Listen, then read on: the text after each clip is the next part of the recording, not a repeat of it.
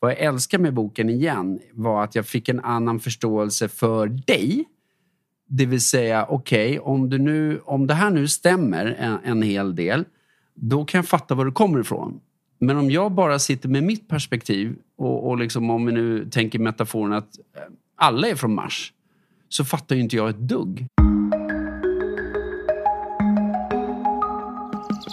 Going Deeper är ett space där vi öppnar upp dörren till vår relation och tillsammans med våra gäster delar vi med oss av de mönster som vi själva har behövt bryta, de rädslor vi behövt möta och de nycklar som guidar oss till att skapa djupare och mer meningsfulla relationer. Vi är här för att ge nya perspektiv och tillsammans med dig vill vi gå djupare. I veckans avsnitt av Going Deeper så möts jag och Peter för ett samtal utifrån frågeställningen om män verkligen är från Mars och kvinnor från Venus. Det är ju en fråga som kan vara enormt provocerande, enormt triggande men också ge oss ganska mycket perspektiv och ökad förståelse för varandra. Så det här är ett samtal där vi analyserar och filtrerar och diskuterar boken Män är från Mars och kvinnor är från Venus av John Gray. Och det är med intentionen om att förstå varandra bättre och att, eh, att inspirera dig och er som lyssnare att också förstå dig själv och din partner ännu mer. Och ehm, ja, vad säger du Peter? Ja men det här är ju en gammal bok från redan, jag tror början på 90-talet, 92 eller någonting kom den ut. Och det var ju en, eh, vågar jag säga, en revolution som bara pang, vad är det här? Och boken i sig är ju skriven på ett väldigt, liksom, så här är det sätt. Det vill säga, män är så här, kvinnor är så här. Och kan man bortse från det så innehåller den här boken, som du och jag kommer berätta mer om, enormt häftiga små pärlor skulle jag vilja säga av förståelse. Och är intentionen att vi ska förstå varandra bättre så tycker jag den här boken verkligen har hjälpt oss i det. Och um, innan vi kör igång så skulle jag vilja att vi berättar för lyssnarna om vad, som vi, vad vi har skapat här nere under vår eh, resa. Så vill du eh, berätta? Ja men vad vi har gjort nu här under de här veckorna vi har varit på Kolanta är också att vi har tagit fram ett eh, digitalt eh, utbildningsprogram för par och relationer. Så vi, vi benämner ju par och relationscoaching. Och där vi har tagit fram ett antal moduler eh, för att faktiskt jobba utifrån intentionen att förbättra eh, connection, alltså kontakten mellan eh, man, kvinna eller kvinna, kvinna eller vänskapsrelation eller föräldrar, barn eh, och öka förståelsen och sätta fokus på vad är det som kan göra att vi lyfter våran relation till nästa nivå. Så där har vi tagit fram ett program. Precis, så det är helt enkelt ett, som du sa, ett digitalt program som består av åtta stycken moduler där vi går igenom nycklar som leder till djupare kontakt i relationer, ökad förståelse för kommunikationsmönster, vad min kommunikation gör med mig, vad min, din kommunikation gör med dig och vad min kommunikation gör med vår kontakt och vice versa. Och eh, vi pratar också om eh, kärleksspråk, våra psykologiska behov, hur vi kan förstå varandra, hur vi kan möta varandra och så vidare. Så det är en, en, en, en kurs vill jag säga. Som sagt åtta moduler och det sker digitalt. Men också med möjlighet att möta oss för att få coaching och vägledning och så vidare. Och det här programmet kommer lanseras i början på nästa år och redan nu så vill vi berätta om det därför att vi tänker att det här är en fantastisk julklapp att ge till sig själv och yes. sin partner. För att just fördjupa kontakten. Så um, är det, så är det så att ni är nyfikna på det så kontakta oss så kommer vi dela med oss av mer information. Mm. Och vi, vi ska väl också säga det att, att de här modulerna består av en film som kanske är mellan 10 till högst 30 minuter lång. Och där vi sen har efterföljande reflektions och eh, integreringsfrågor där vi då vill att varje avsnitt, modul, ni kan direkt börja applicera på er egen relation så att det kan hända saker ganska snabbt eh, även i den här utbildningen som vi tänker. Så är ni intresserade, hör av er om det också. Och nu har det blivit dags att köra igång det här samtalet. Och igen så älskar ju vi att höra från er och ta del av era reflektioner, tankar, eh, triggers, idéer, ja, vad det än må vara. Så um, hör gärna av er efter att ni har lyssnat. Eller medan ni har lyssnat. Och ja. dela skicka, tagga, posta. Ja, ni vet, allt det där. Sprid om det här skapar mening och eh, hjälp till att skapa mer förståelse i världen och bättre relationer. Puss på er. Puss. Nu kör vi. Hej! Hej! Vad kul att du kom. Vad gjorde du? Du sprang iväg bara. Ja, men nu är jag här igen. Ja, vad skönt. Ja. Idag ska vi prata om boken Men are from Mars, women are from Venus. Alltså är män från Mars eller, och är kvinnor från Venus? är egentligen den frågeställningen. Och av den kända författaren John Gray. Och det här är ju en gammal klassiker skulle jag säga. Bland böcker. Och eh, framförallt en eh, som pratar väldigt mycket om manligt och kvinnligt. Eller hur? Precis. Och um, det som är intressant med den här boken är ju att den är utifrån, om man läser den utifrån liksom, dagens politiskt korrekta glasögon så kan den ju väcka väldigt mycket triggers. För att den är väldigt generaliserande. Och det jag har märkt, trots det, när jag läser boken är att den väcker väldigt mycket igenkänning. Kopplat till vad jag ser för liksom, drag och, och, och mönster i oss män och i oss kvinnor. Som kanske skiljer oss åt och som gör det ofta svårt kanske för oss att mötas. Och när jag läste boken första gången så, så gick det upp för mig väldigt mycket saker. Där du och jag kanske krockar ibland och saker som är återkommande i diskussioner och sådär mellan oss. Och um, därför har jag ju legat på dig ett tag att jag vill att du ska läsa den. Och du hade ju faktiskt läst den för ganska länge sedan. va? Ja, alltså boken är ju från 92 tror jag att den är. Och eh, jag har läst, eller i alla fall vet, började läsa den typ 97. Så det är ju väldigt länge sedan. 97 är ett bra år för Det är övrigt. ett bra år. Ja, det är ett bra år. Mitt födelseår. Exakt. Så, och jag läste den igen. Och, och jättespännande att göra det igen med tanke på att du också ville att jag skulle göra det. Och eftersom vi också pratar om att en intention med just eh, podcasten och segmentet Going Deeper är ju att prata om relationer och hjälpa till ännu mer med igenkänning i mönster och hjälpa människor att känna igen så tänker vi att här kan vi bjuda på vad, vad vi känner igen oss i den här boken, absolut. Och hoppas på att det också kan hjälpa andra. Men jag skulle också vilja börja med att säga det du sa för att jag är ju lite skadad eftersom jag eh, när jag jobbar en del med kommunikation så märker jag också hur jag sorterar i det jag läser. Och den är ju egentligen fylld av väldigt mycket som jag kallar övertramp, det vill säga så här är det. Och generaliseringar om att alla män är så här, alla kvinnor är så här. Och kan vi bortse från det? För det triggade mig en del och jag blev lite irriterad när jag läser boken. Men jag ser ju bakom det i alla fall och förstår lite mer vad, vad jag tror han menar i det här fallet också. Att kunna känna igen egna mönster och visa på skillnader. Och kan vi liksom lämna den åt sidan när det kommer till generaliseringar och titta så, så tycker jag att jag har fått med mig väldigt mycket i alla fall. Och eh, att också tänka så här att de presuppositioner, de valda sanningar som författaren uttalar sig om, det är ju hans. Och de kan jag ju välja att antingen ta till mig eller inte. Och i vissa fall så håller jag helt med honom och i andra fall så gör jag inte alls det.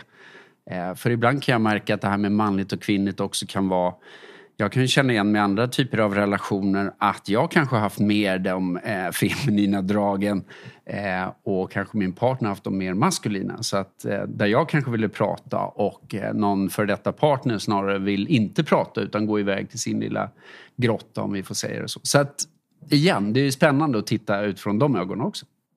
Verkligen. Och det är det jag tänker det här avsnittet och det här samtalet ska handla om. Att vi egentligen kan liksom filtrera och analysera boken utifrån både våra triggers och det som också skapar igenkänning. Um, och det, det känns ju också ny, eller jag känner mig nyfiken också på att ta del sen utav, jag tänker vi sitter ju nu på våran igenkänning kopplat till boken och hur den relaterar till vår relation. Och jag ser också fram emot att höra från de som lyssnar baserat på det som vi kommer ta upp från boken om det är så att det faktiskt väcker igenkänning hos dem också. Eh, eller om det finns fall där det är tvärtom som du beskriver också. Ja. Och det finns ju också flera kapitel i boken där jag själv också upplever att fast här är jag, här, här agerar jag och reagerar oftast mer som en, en man beskrivs i den här boken. Ehm, och något som också blir provocerande tänker jag till att börja med är just det här språket där man beskriver utifrån eh, män och kvinnor. Jag tänker utifrån att vi ofta i den här podden ändå har pratat om maskulin och feminin energi. Ja. Vilket är något som vi både män och kvinnor har inom oss. Men här blir det ju verkligen könsuppdelat. Liksom. Ja. Så det upplever jag gör att den blir som sagt extra provocerande. Jag håller verkligen med och där känner jag igen också att du och jag kan ju verkligen variera i maskulin och feminin energi. Och äh, där, den- när den ena är sårbar, den andra mer omhändertagen och så vidare. Och det handlar inte om manligt och kvinnligt direkt då, utan mer eh, den energin och det gillar jag. Så att om vi kan bortse från det, eh, det här med manligt och kvinnligt och så här är det, så fanns det ju väldigt många, tycker jag, guldkorn. Och då blir jag ju nyfiken direkt så här att vad är det, det första du tog med dig från boken som du eh, liksom skulle vilja ta upp här och nu? Vad var det, det första som du bara, ah det här, eller kanske som triggade just till igenkänning? Vad skulle du säga då? Någonting av det starkaste för mig när jag läste boken var att jag kände igen mig väldigt väl i hur boken beskriver hur kvinnor generellt sett vill prata om problem. Alltså att vi vill, vi vill generellt sett då ja, prata och samtala om saker som tynger oss. Och att det är ett sätt för oss att eh, liksom deala med problemen och att släppa taget om dem är att bli sedd och hörd i de här problemen och att få prata om det. Och att män då eh, ofta då tar Eh, när en kvinna pratar om ett problem så tar han det som en inbjudan till att lösa problemet. För att på Mars då som man beskriver då, alltså där män kommer då från Mars som sagt som de beskriver i boken. Där så handlar det mesta om att lösa problem och att du eh, som man då enligt boken finner värde i dig själv genom att lösa eh, både dina egna men också en kvinnas problem. Och att hur mycket det skapar liksom, skav i en, i, mellan män och kvinnor då. När jag som kvinna vill eh, prata om någonting och jag bemöts av en lösning. Och det behöver inte ens heller vara en lösning utan det kan också vara bara någonting som försöker hitta en förklaring till mitt problem.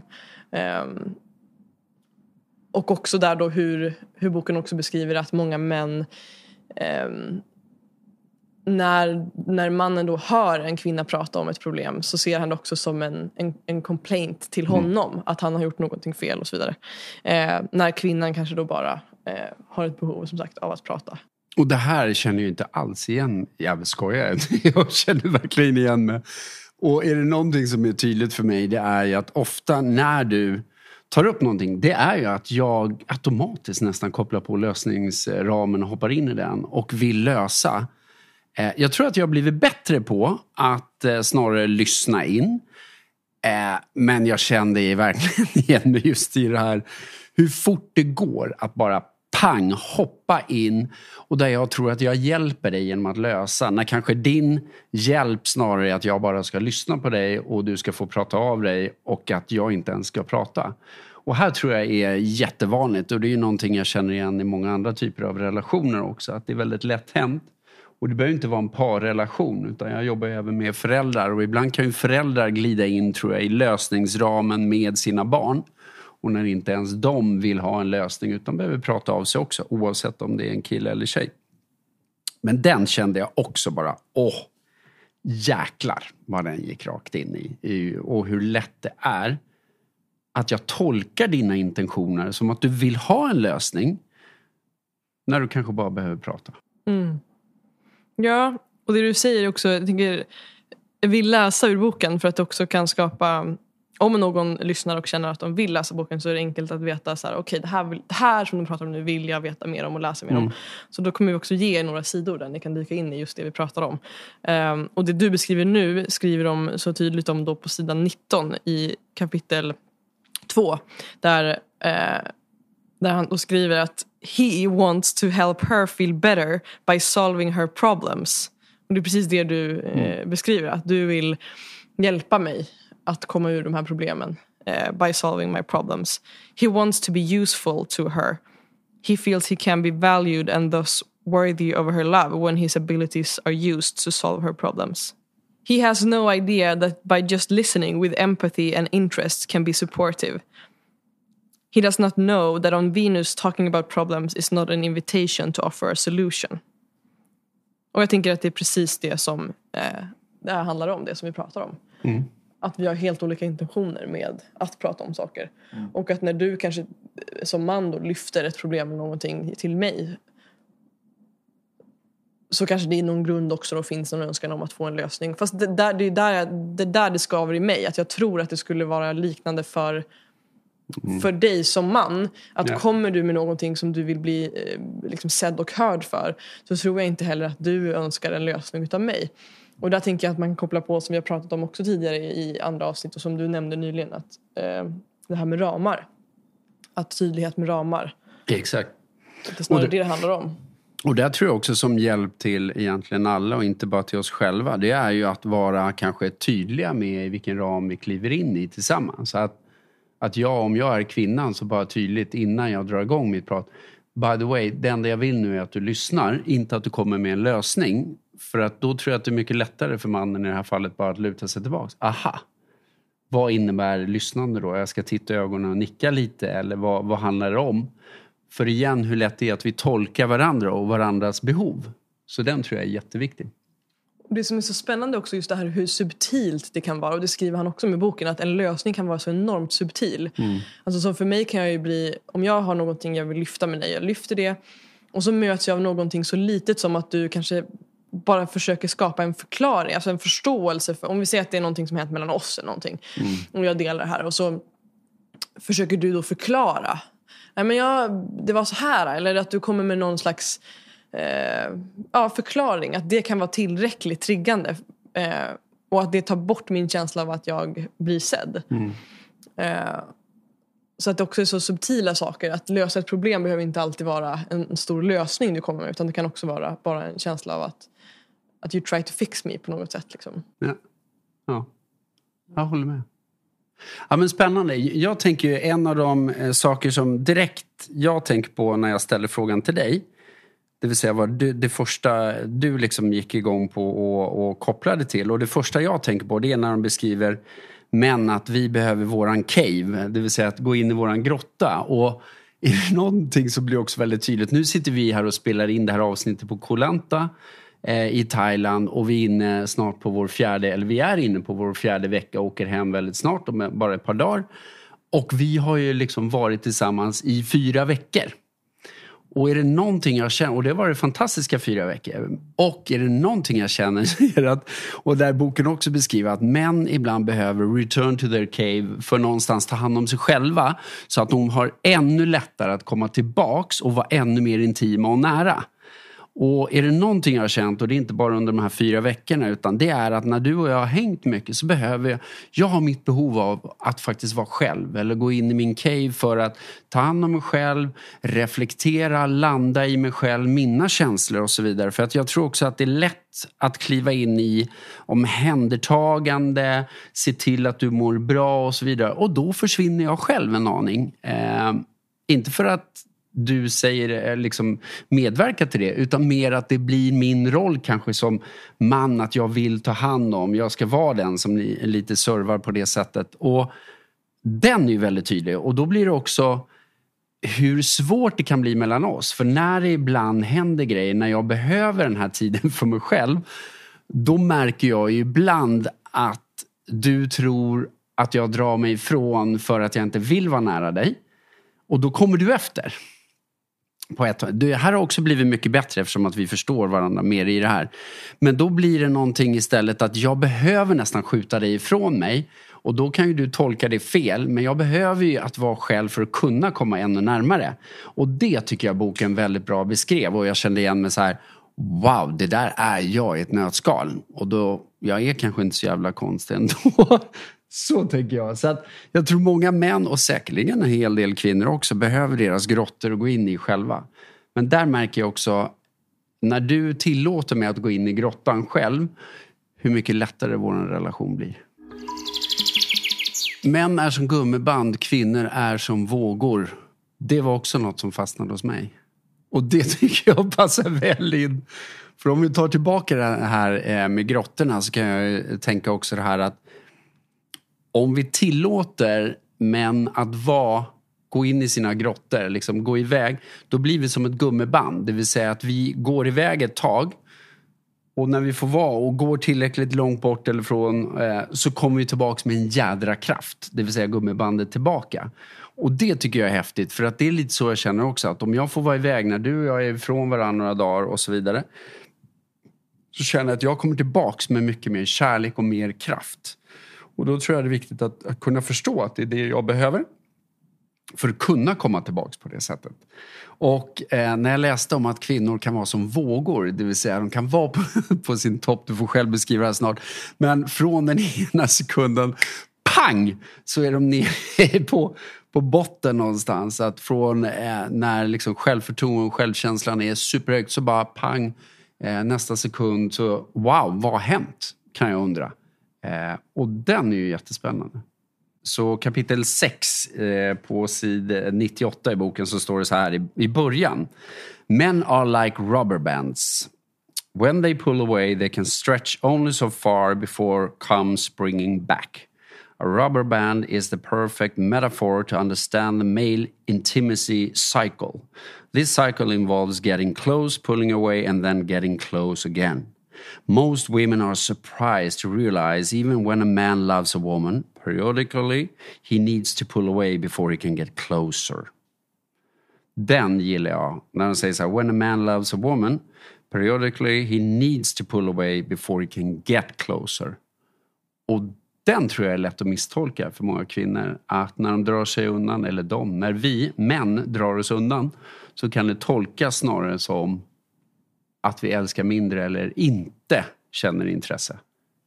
Och den här vet jag att du och jag har mycket igenkänning i. Ja, men precis. Och att... Jag känner jag kan inte göra det här. Jag är helt borta. Då stänger vi av. Den är det. Nu, nu kör vi! Nu kör vi igen. Okej, nu är vi tillbaka. Vad fan hände?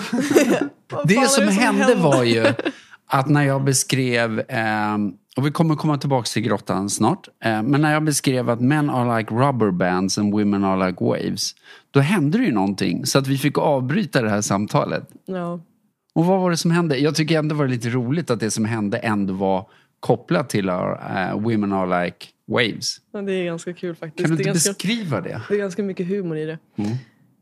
Nej men vi fick avbryta därför att jag eh, upplevde ganska mycket ångest. Eh, och kände att jag inte var kapabel till att ha det här samtalet. Det var som att jag kollade på dig och jag visste inte, jag hade ingenting att eh, kommentera på det du sa. Jag kände bara att eh, eh, Eh, jag, jag, vet inte om jag blev triggad men någonting väckte det inom mig. Jag kände mig inte triggad så som jag kan känna när jag blir triggad men uppenbarligen så väckte det någonting i mitt undermedvetna tror jag. Eh, och som sagt jag blev, jag kände mig avstängd. Eh, och så där, där behövde vi avbryta och det som är varför det här är komiskt är då för att du pratade om hur män är som rubberbands och att män har ett behov av att eh, go into the cave för att eh, samla sig och vara eh, själva. Och att eh, motsatsen till det då för kvinnor är att vi är som vågor. Att vi har som en cykel av, precis som en våg då, att den går liksom upp och då är vi on top of the world och vi är självsäkra, vi älskar oss själva, vi har alla lösningar på våra egna problem och eh, det flowar liksom. Och sen så går då den här vågen ner och när vi kommer ner på botten så kraschar vi. Och där, när vi är där så tvivlar vi på oss själva, vi behöver väldigt mycket bekräftelse. Vi, eh, det, det, blir liksom ganska mörkt där nere. Och, ehm, och saker blir svåra och utmanande. Saker som kanske på toppen av vågen skulle vara väldigt enkla. Så blir saker svårt. Och jag upplever nog att jag just nu är eh, i en, en del av den här vågen liksom, som just nu känns eh, utmanande för mig. Där jag eh, tvivlar väldigt mycket på mig själv. Och tvivlar mycket på mig själv i relation till eh, det jag gör. Mitt, min, my mission liksom. Eller inte missionen men jag känner att jag tvivlar på Delar i det, eller? Alltså... För man kan ha en, tydlig mission men om man inte får, nu pratar jag man generellt här, men om man inte får bekräftelse från någonstans att jag gör rätt saker. Så kan det bli att jag tvivlar på aktiviteter i den, tänker jag. Ja, Eller? men jag, nej jag vet inte. Jag tvivlar nog mer bara på mig själv. Det är nog mer min självkänsla som är ganska låg just nu. Mm.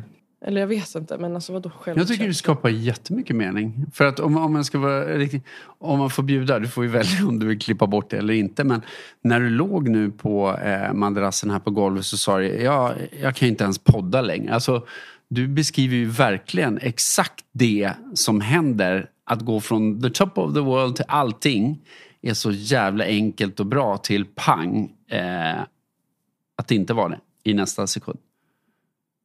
Så att egentligen är det exakt det du beskriver vilket jag tycker blir väldigt stor igenkänning tycker jag då. Ja, för jag tror tvivlet kommer in i att så här, jag sitter här och vi ska ha det här samtalet och jag är inte kapabel att, att svara dig på ett sätt som skapar mening för lyssnaren. Och, och, och då behövde jag avbryta. Och tvivlet som kom då var ja, det som jag har känt mig, eller det som jag känner mig som tryggast med alltid är alltid att jag är är liksom född till att podda. Det är min grej. Och nu kan jag inte ens det i den här stunden. Och det väckte mycket tvivel. Men du är ju grym på att podda.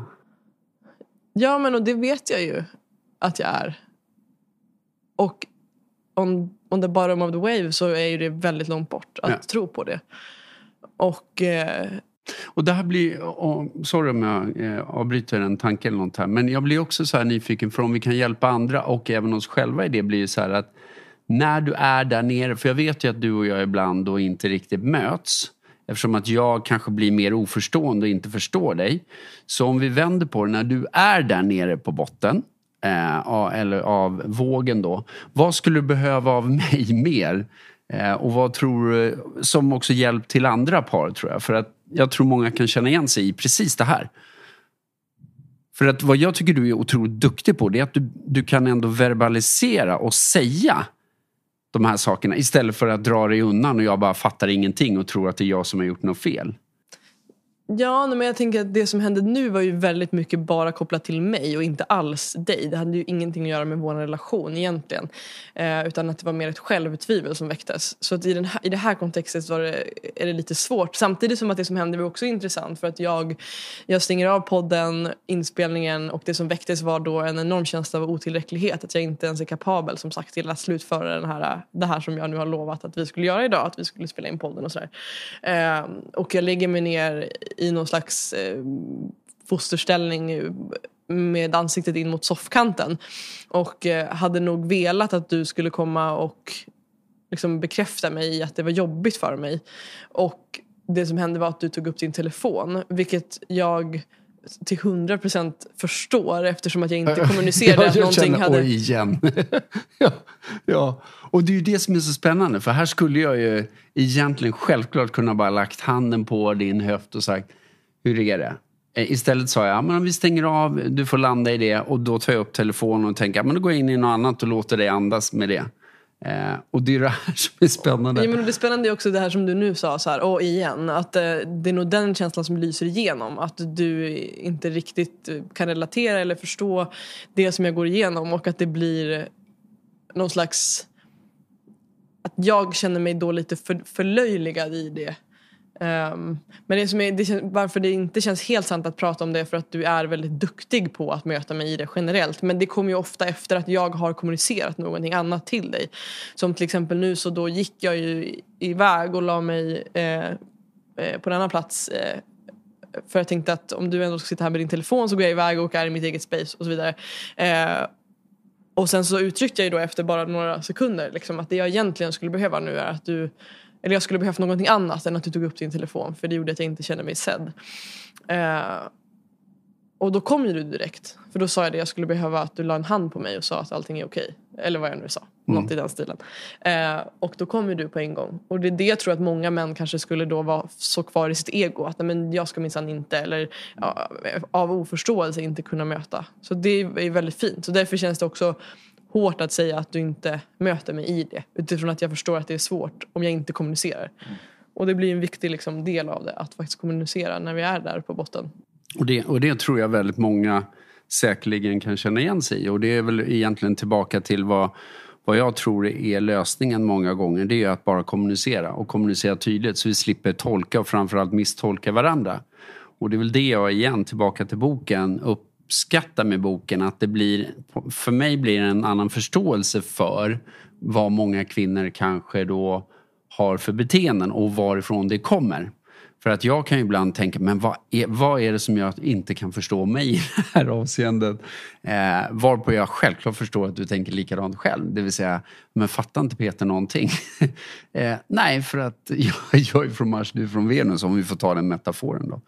Eh, igen, jag uppskattar enormt mycket vår relation när du är så snabb och tydlig eh, med vad du behöver. Ja, um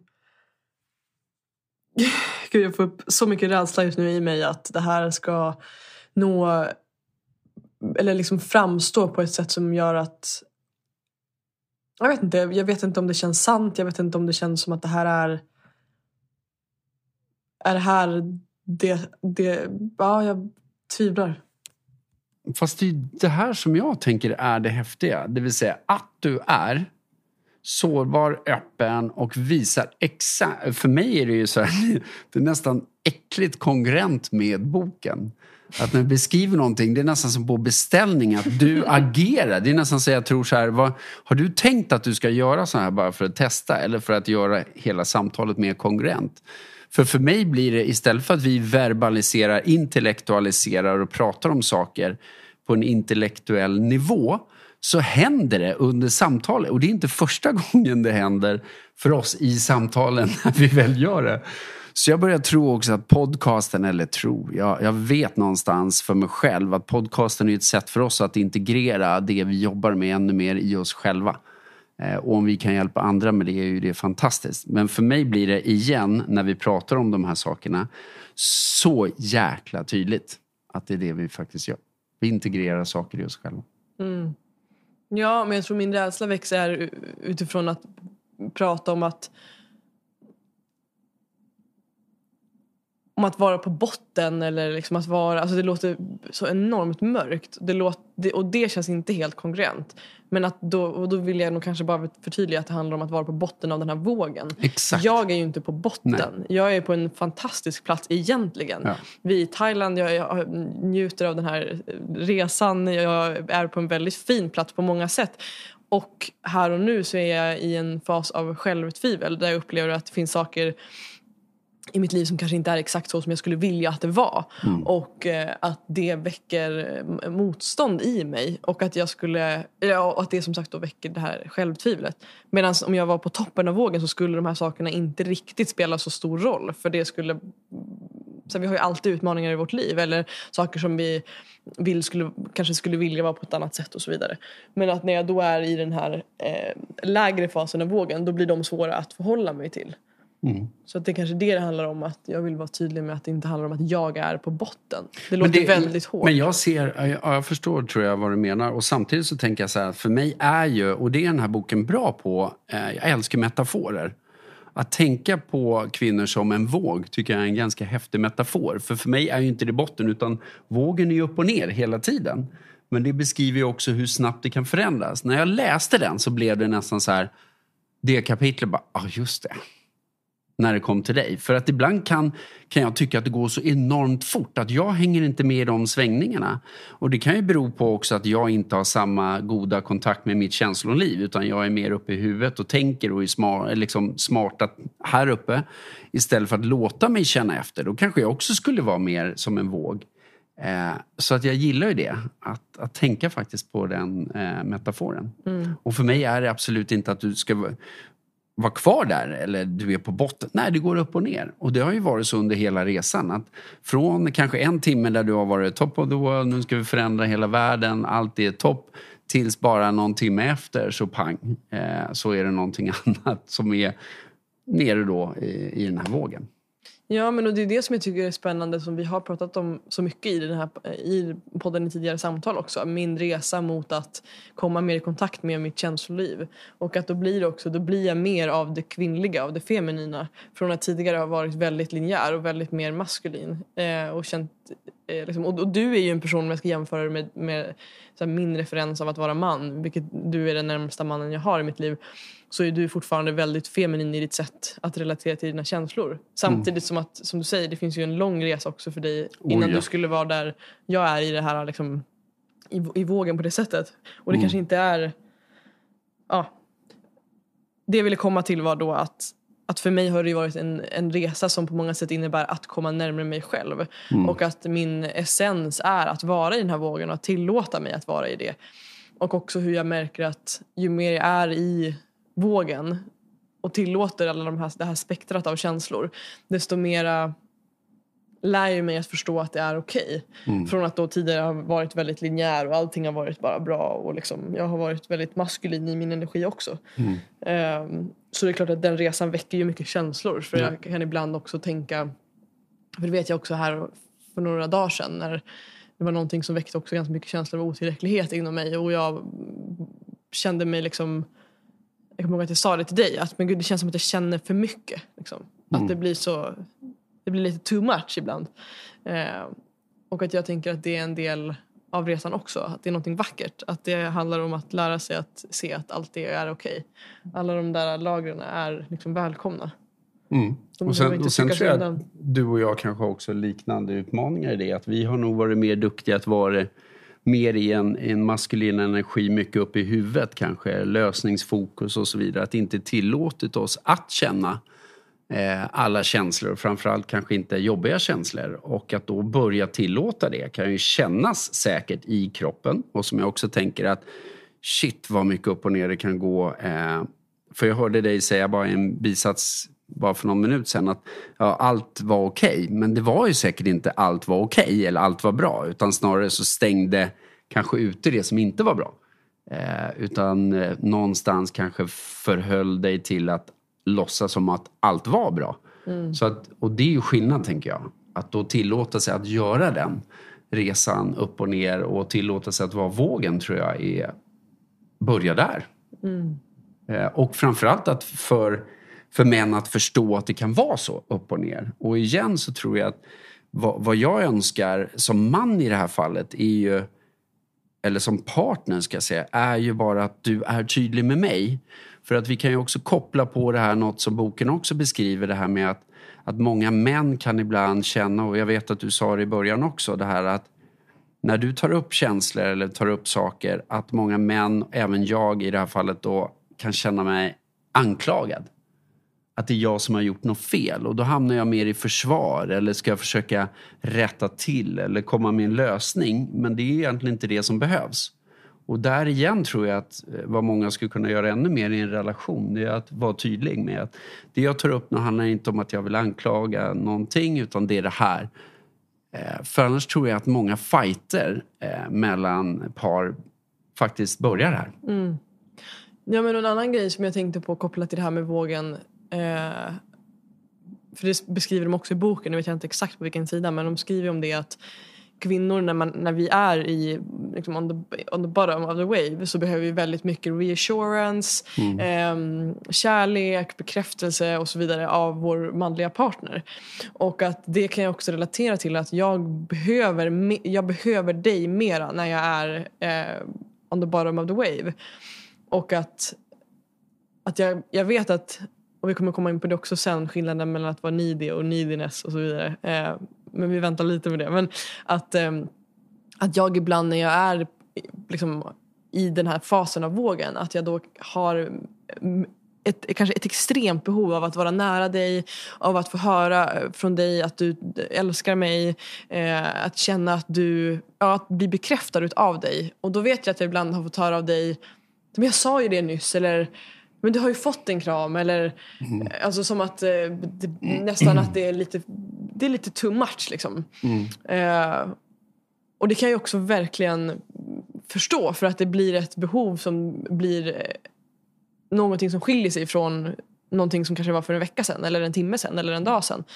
Eh, och där tror jag också att att prata om det på det här sättet kanske hjälper ja, men dig och mig men framförallt då dig i det här kontextet att förstå att okej okay, jag kanske bara ska ge Madde en till kram och sen så mm. är det lugnt. Liksom. Ja. Uh, och då tänker jag också utifrån, utifrån att jag då har uttryckt mina behov på ett hälsosamt sätt. För det finns ju en annan del av boken som beskriver just det här när vi kvinnor kanske blir lite för det blir liksom lite påklistrat. En neediness som trycker egentligen iväg mannen. Och det vill, mm. vill vi ju inte heller. Nej, och för att glida över till den, för när du sa det så, så har jag precis den sidan uppe. Eh, för vi kan glida över till det med tanke på att du ändå sa att vi skulle prata om den. Needing is openly reaching out and asking for support from a man in a trusting manner. One that assumes that he will do his best. This empowers him. Neediness, however, is desperately needing support because you don't trust you will get it. It pushes men away and makes them feel rejected and unappreciated. Vilken sida läser du från? Jag läser från sida 57 om learning to receive. Och den här är ju spännande, för redan innan jag läste den här så pratade du och jag ibland om det här med att, att det, jag kan ibland få en känsla av det här med att, att det blir för mycket neediness. Och, och vi har ju lite skämtsamt ibland kallat dig the leech. Men när du ibland vill nästan sitta som en igel på mig och bara Åh, jag vill ha mer kramar och så vidare och så vidare och du behövde det. Och, eh, ibland blir det för mycket. Jag bara känner jag, jag håller på att drunkna och jag vill bara springa till min jävla grotta och bara vad var det som hände där borta och jag vill bara sortera i det själv. Men då känner jag att du sitter som en igel på min rygg och bara nej, nej, nej, jag vill ha mera kramar. Och det kan jag tycka är skitjobbigt. Och då känner jag att jag får svårt att sortera i det när det blir så. Även om jag fattar ju att det är då du kanske mest behöver massa kramar av mig och reassurance att du verkligen duger som du är. Du behöver massa kärlek. Och det är inte alltid lätt att ge just då. Så känner jag. Ja ja men det där är spännande och jag tänker att man behöver skilja på som sagt att ha to have needs är ingenting negativt. To be needy är enligt boken då någonting som är kanske något som uttrycks på ett mer om vi ska kalla det ohälsosamt sätt eller inte så konstruktivt sätt för att det blir någonting att jag, jag nästan gnäller mig till någonting utav dig medan mm. det du, eller som jag tolkar att du uppskattar med mig när jag uttrycker på ett vuxet och moget sätt jag behöver mm. det här då mm. brukar du ofta kunna ge det till mig. Exakt. Eh, och att det finns en, en enorm skillnad på, på det. Och det jag mm. kan märka att när jag, när jag blir det här när jag går in i min neediness och som du säger när jag bara vill ha mer och mer och mer och mer eh, så är det ofta baserat på rädsla mm. inom mig. Att det kanske är att jag har att, att, jag kanske, att vi har varit i, i någon slags disconnection eller jag har upplevt någonting som har skavt mellan oss och att jag då vill komma nära. Eh, för att av rädsla för att det ska väcka något avstånd mellan oss eller så. Eller så. Eh, och att jag då försöker att jag då försöker komma nära liksom. Mm. Jag vet inte. Jo men det makes sense. Det skapar jättemycket mening för mig och jag tror igen det här att om vi inte förstår, och, och, som jag ibland då har svårt att förstå dina behov och framförallt inte om du uttrycker dem då fattar jag det som någonting annat. Och det, det tror jag kan skrämma mig. Och det är det jag känner också just det här med att vad jag älskar med boken igen var att jag fick en annan förståelse för dig. Det vill säga, okej, okay, om, om det här nu stämmer en, en hel del, då kan jag fatta var du kommer ifrån. Men om jag bara sitter med mitt perspektiv och, och liksom om vi nu tänker metaforen att eh, alla är från Mars, så fattar ju inte jag ett dugg.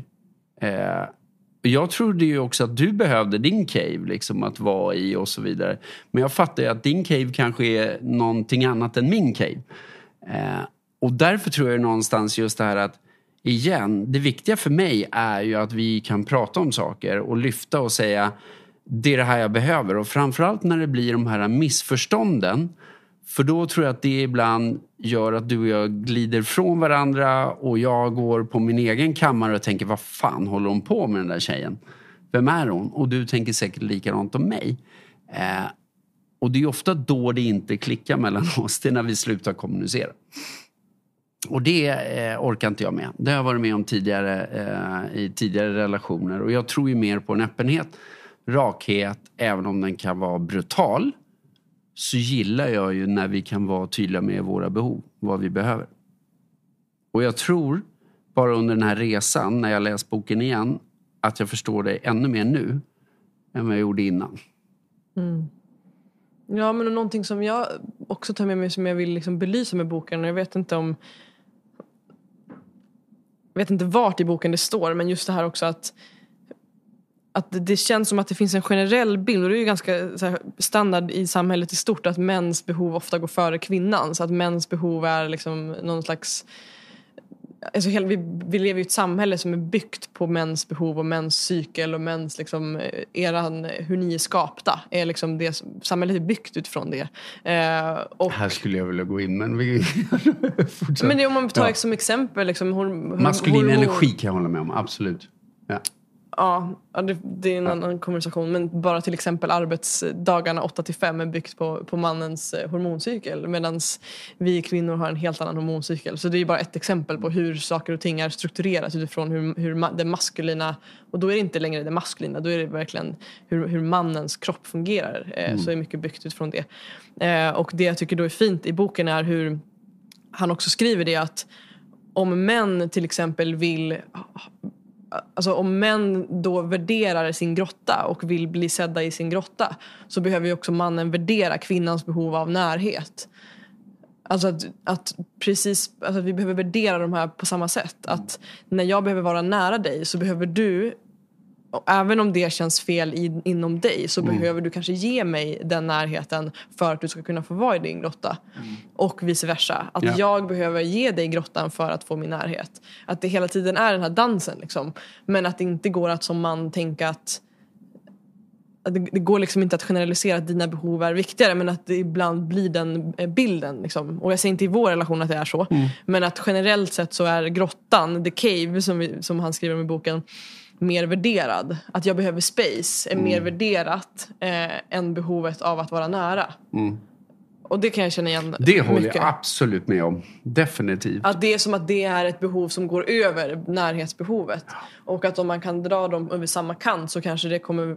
För, som, för mig så behöver jag varje gång du behöver vara i din grotta så blir det någonting som jag behöver jobba med. Och att på samma sätt så kanske du behöver jobba med att kunna ge mig närhet när jag behöver närhet. fastän det känns utmanande för dig. Mm. Och det gör jag ju, verkligen. Det tror jag du också märker. att Det är ju någonting som jag... Ja, när vi hade en liten, eh, ett litet, eh, ja vi får säga bråk under den här resan så var det ju extremt jobbigt för mig att komma tillbaks och ens krama om dig. Jag minns att vi hade den här lilla fighten, eh, eh ett riktigt eh, gräl på, på kvällen och sen dagen efter, bara att röra vid dig då var, kändes ju extremt jobbigt.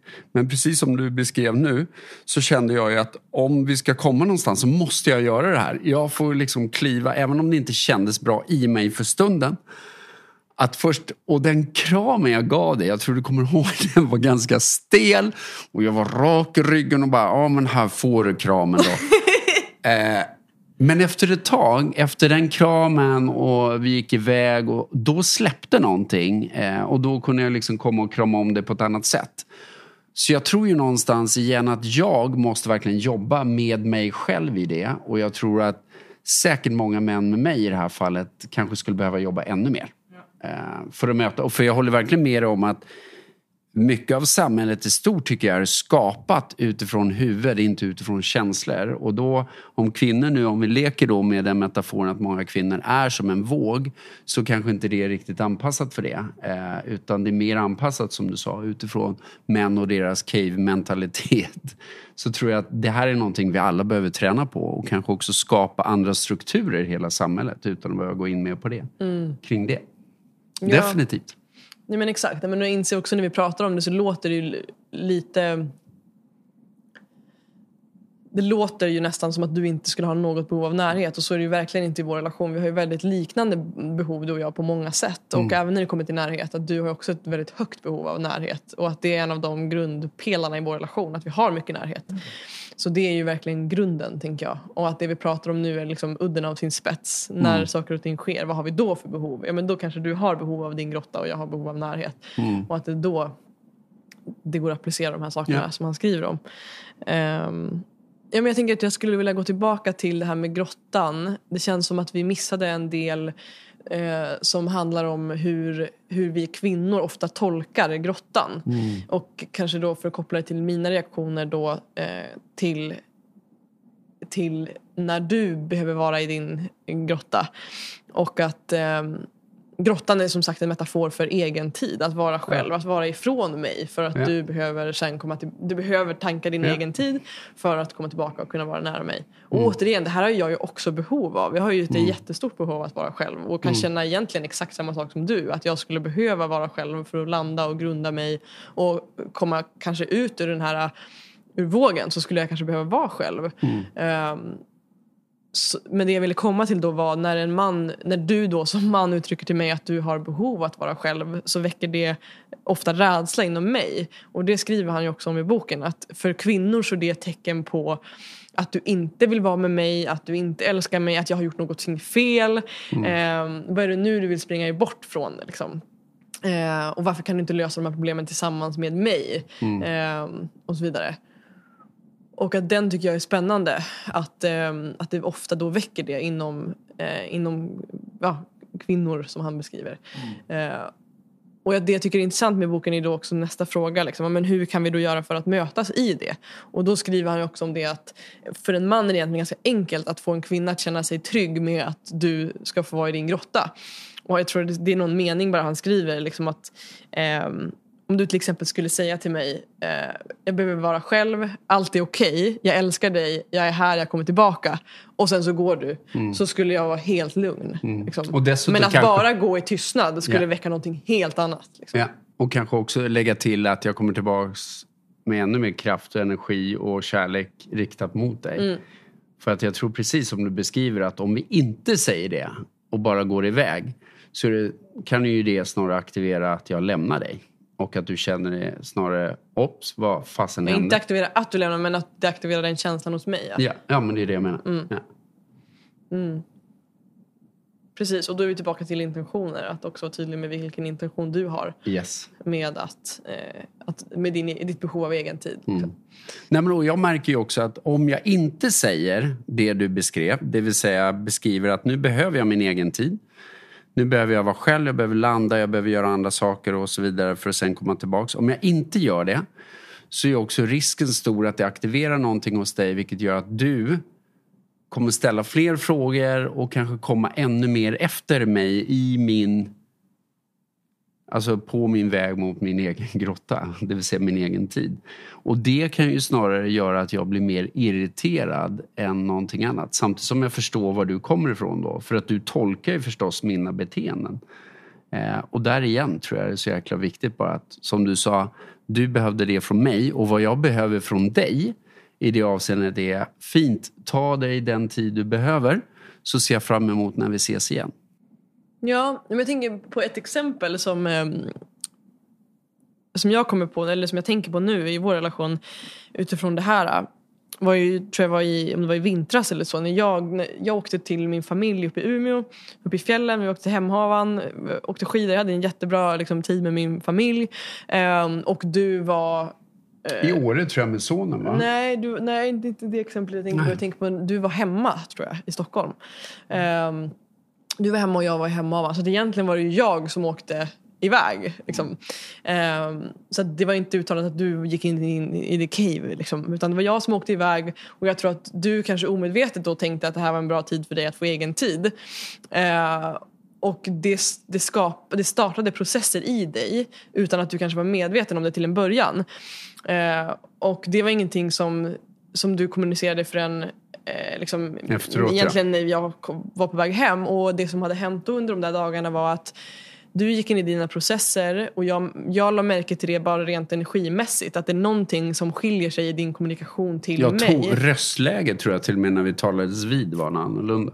Ditt röstläge var annorlunda. Och, men framförallt så för jag tror inte vi pratade så mycket i telefon heller. Utan det var snarare, jag lade märke Mm. till hur, hur du skrev till mig.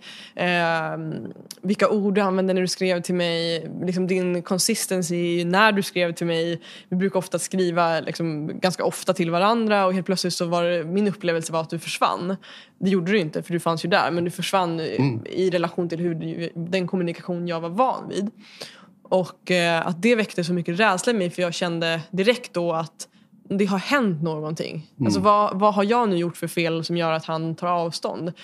Ehm, och då kom jag ihåg att det, jag, det som hände då var att jag liksom, är allting okej? Då vill jag ju ringa dig för att höra hur mår du? Hur, liksom, vad är det som händer? Vad, och så vidare. Och liksom ta reda på vad som hänt. Och, så det blir ju en metafor också som man skriver om i boken. att om kvinnor känner sig osäkra när mannen går in i grottan så kommer vi närmre och det gör bara att du kliver längre bort. Ja. Liksom. Ja. Ehm, och det hade ju vi kunnat undvika då. Eh, för det som hände var ju då bara att du försvann mer och mer och mer och jag kom närmare och närmare och närmare. Och det hade vi kunnat undvika om du då hade till exempel sagt. Men i det här fallet tror jag också att det inte var tydligt för dig heller att, du, att de här processerna skulle väckas inom dig. Mm. Det var liksom inte att du klev in i din grotta. Nej, det, nej, och det satte igång massa andra saker där jag fick... Och det är det jag också tror just när jag i det här fallet har min egen tid. Att det kan hända olika saker. Och det, jag går igenom massa saker privat som du också vet. Eh, och då kan jag ju försvinna väldigt mycket på inre bana själv och ta mig tid till att göra det. Och det tycker jag är lyxigt. Och då har inte jag fullständig koll på utsidan. Eh, och framförallt då kan jag tycka att och igen, om jag inte kommunicerar det så kan jag ju tycka, vad fan har du ingen taktkänsla för? Nu är jag i min process. Eh, måste du vara så needy då? Alltså måste du ligga på som fan då? Eh, så att då blir det Din en upplevelse misstolkning. Min upplevelse var, exakt. När jag bara kanske skrivit på morgonen och frågat hur du mådde liksom, så Ja, blir det för och, dig och där jag tolkade in också liksom, att det var underförstått vad, vad fan är det som händer? Eh, och då kände jag då får inte jag vara i mina processer. Så att igen, eh, nödvändigheten av att jag kunde vara tydlig och säga, vet du, jag behöver gå in i det här, det här behöver jag av dig. Eh, så. Precis, för jag tänker på samma sätt som att du önskar utav mig att istället för att jag kommer och tar en kram av dig så önskar du att jag, eller tar, men utifrån att så här, nu har jag ett behov av närhet till exempel så, så är du väldigt tydlig med mig att du behöver tydlig och rak kommunikation. Älskling, jag behöver det här. Kan du ge mig närhet? Kan du ge mig en kram? Kan du hålla mig? Ehm, så på samma sätt som att det är det hälsosamma och det tydliga när jag behöver närhet så är ju det hälsosamma och det tydliga när du behöver gå in i din grotta att säga jag behöver att gå in i min grotta. Så det, här, det är här också det blir så tydligt att eh, vi behöver sätta i kontext utifrån att din grotta är samma sak som när jag behöver närhet. Och då behöver också du kommunicera Ja. när du ska gå in i din grotta. För annars kommer det väcka oro inom mig och då kommer du inte få vara i fred i din grotta. Ja. Eh, om vi nu utgår från vad boken handlar Och för om. att vara tydlig nu Madde, nu när vi åker hem, jag kommer behöva vara i min grotta ett par dagar. Ja, det har ju du sagt de senaste dagarna tio gånger per dag. Så att det är jag väldigt, väldigt införstådd. Ja, och det som ett tips är också att, för nu skrattar vi lite åt det och har lite roligt åt att jag ska in i min grotta. Eh, Det är ju att vara tydlig på en väldigt konkret nivå också. Vad, vad innebär det att du behöver? Rent konkret. Är det att du inte får höra av dig alls? Är det att du får ringa en gång om dagen? Är det att jag hör av mig? Eller, alltså, vad är det jag vill se och höra av dig i konkreta beteenden? Och det tror jag är likadant, inte bara när det handlar om min grotta, utan det kan ju också vara din wave. Det vill säga, det är så lätt hänt att vi slänger oss med floskler, eh, suddiga, fluffiga begrepp, vilket gör att det blir väldigt svårt att omfamna och ge dig det du behöver. För om du säger ge mig mer kärlek och stöd nu Peter. Då kan jag ju tolka in väldigt mycket i det. Så att jag tror en del i det är ju att vara extremt konkret. Att Peter, nu när jag är här, jag behöver att du lägger din hand på min höft och bara säger att allt är okej. Så konkret kan det ju vara. Precis. Ja, men och här kan ju vi, och det kan vi ju ta sen. Ehm, men det här skulle jag ju behöva tydlighet inför den kommande veckan. Yes, och det kan vi absolut ha sen. Eh, definitivt. Definitivt.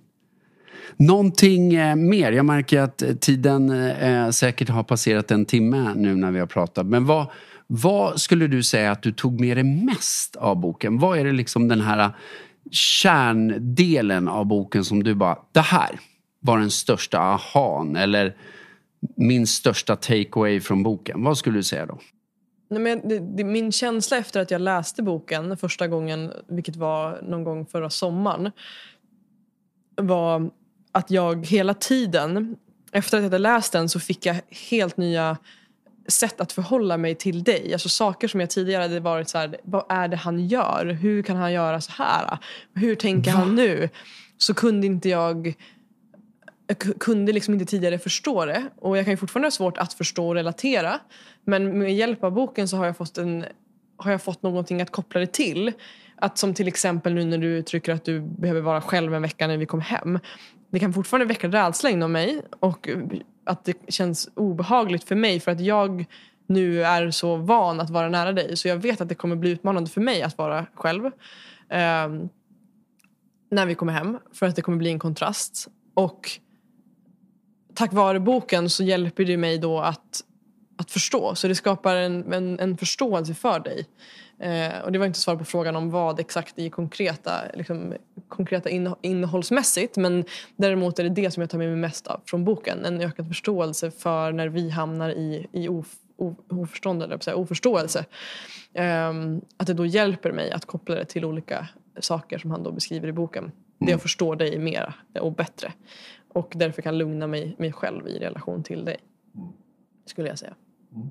Och att nu också när, vi har, när du har läst boken igen då och färskat upp minnet kopplat till den så upplever jag också att bara under den här resan så har vi kunnat, när det har varit någonting som har skavit mellan oss, eh, skavt mellan oss, att vi har då kunnat eh, koppla det. Märker du nu att det är det här som händer från boken, eller som mm. han skriver med boken? Mm. Märker du hur det här är liksom precis det som händer nu och hur kan vi mötas i det? Så att det skapar ju verkligen en, ett gemensamt, en gemensam förståelse mm. eh, för varandra, upplever jag. Så därför är det ännu härligare när vi båda har läst den, för att det blir tydligare.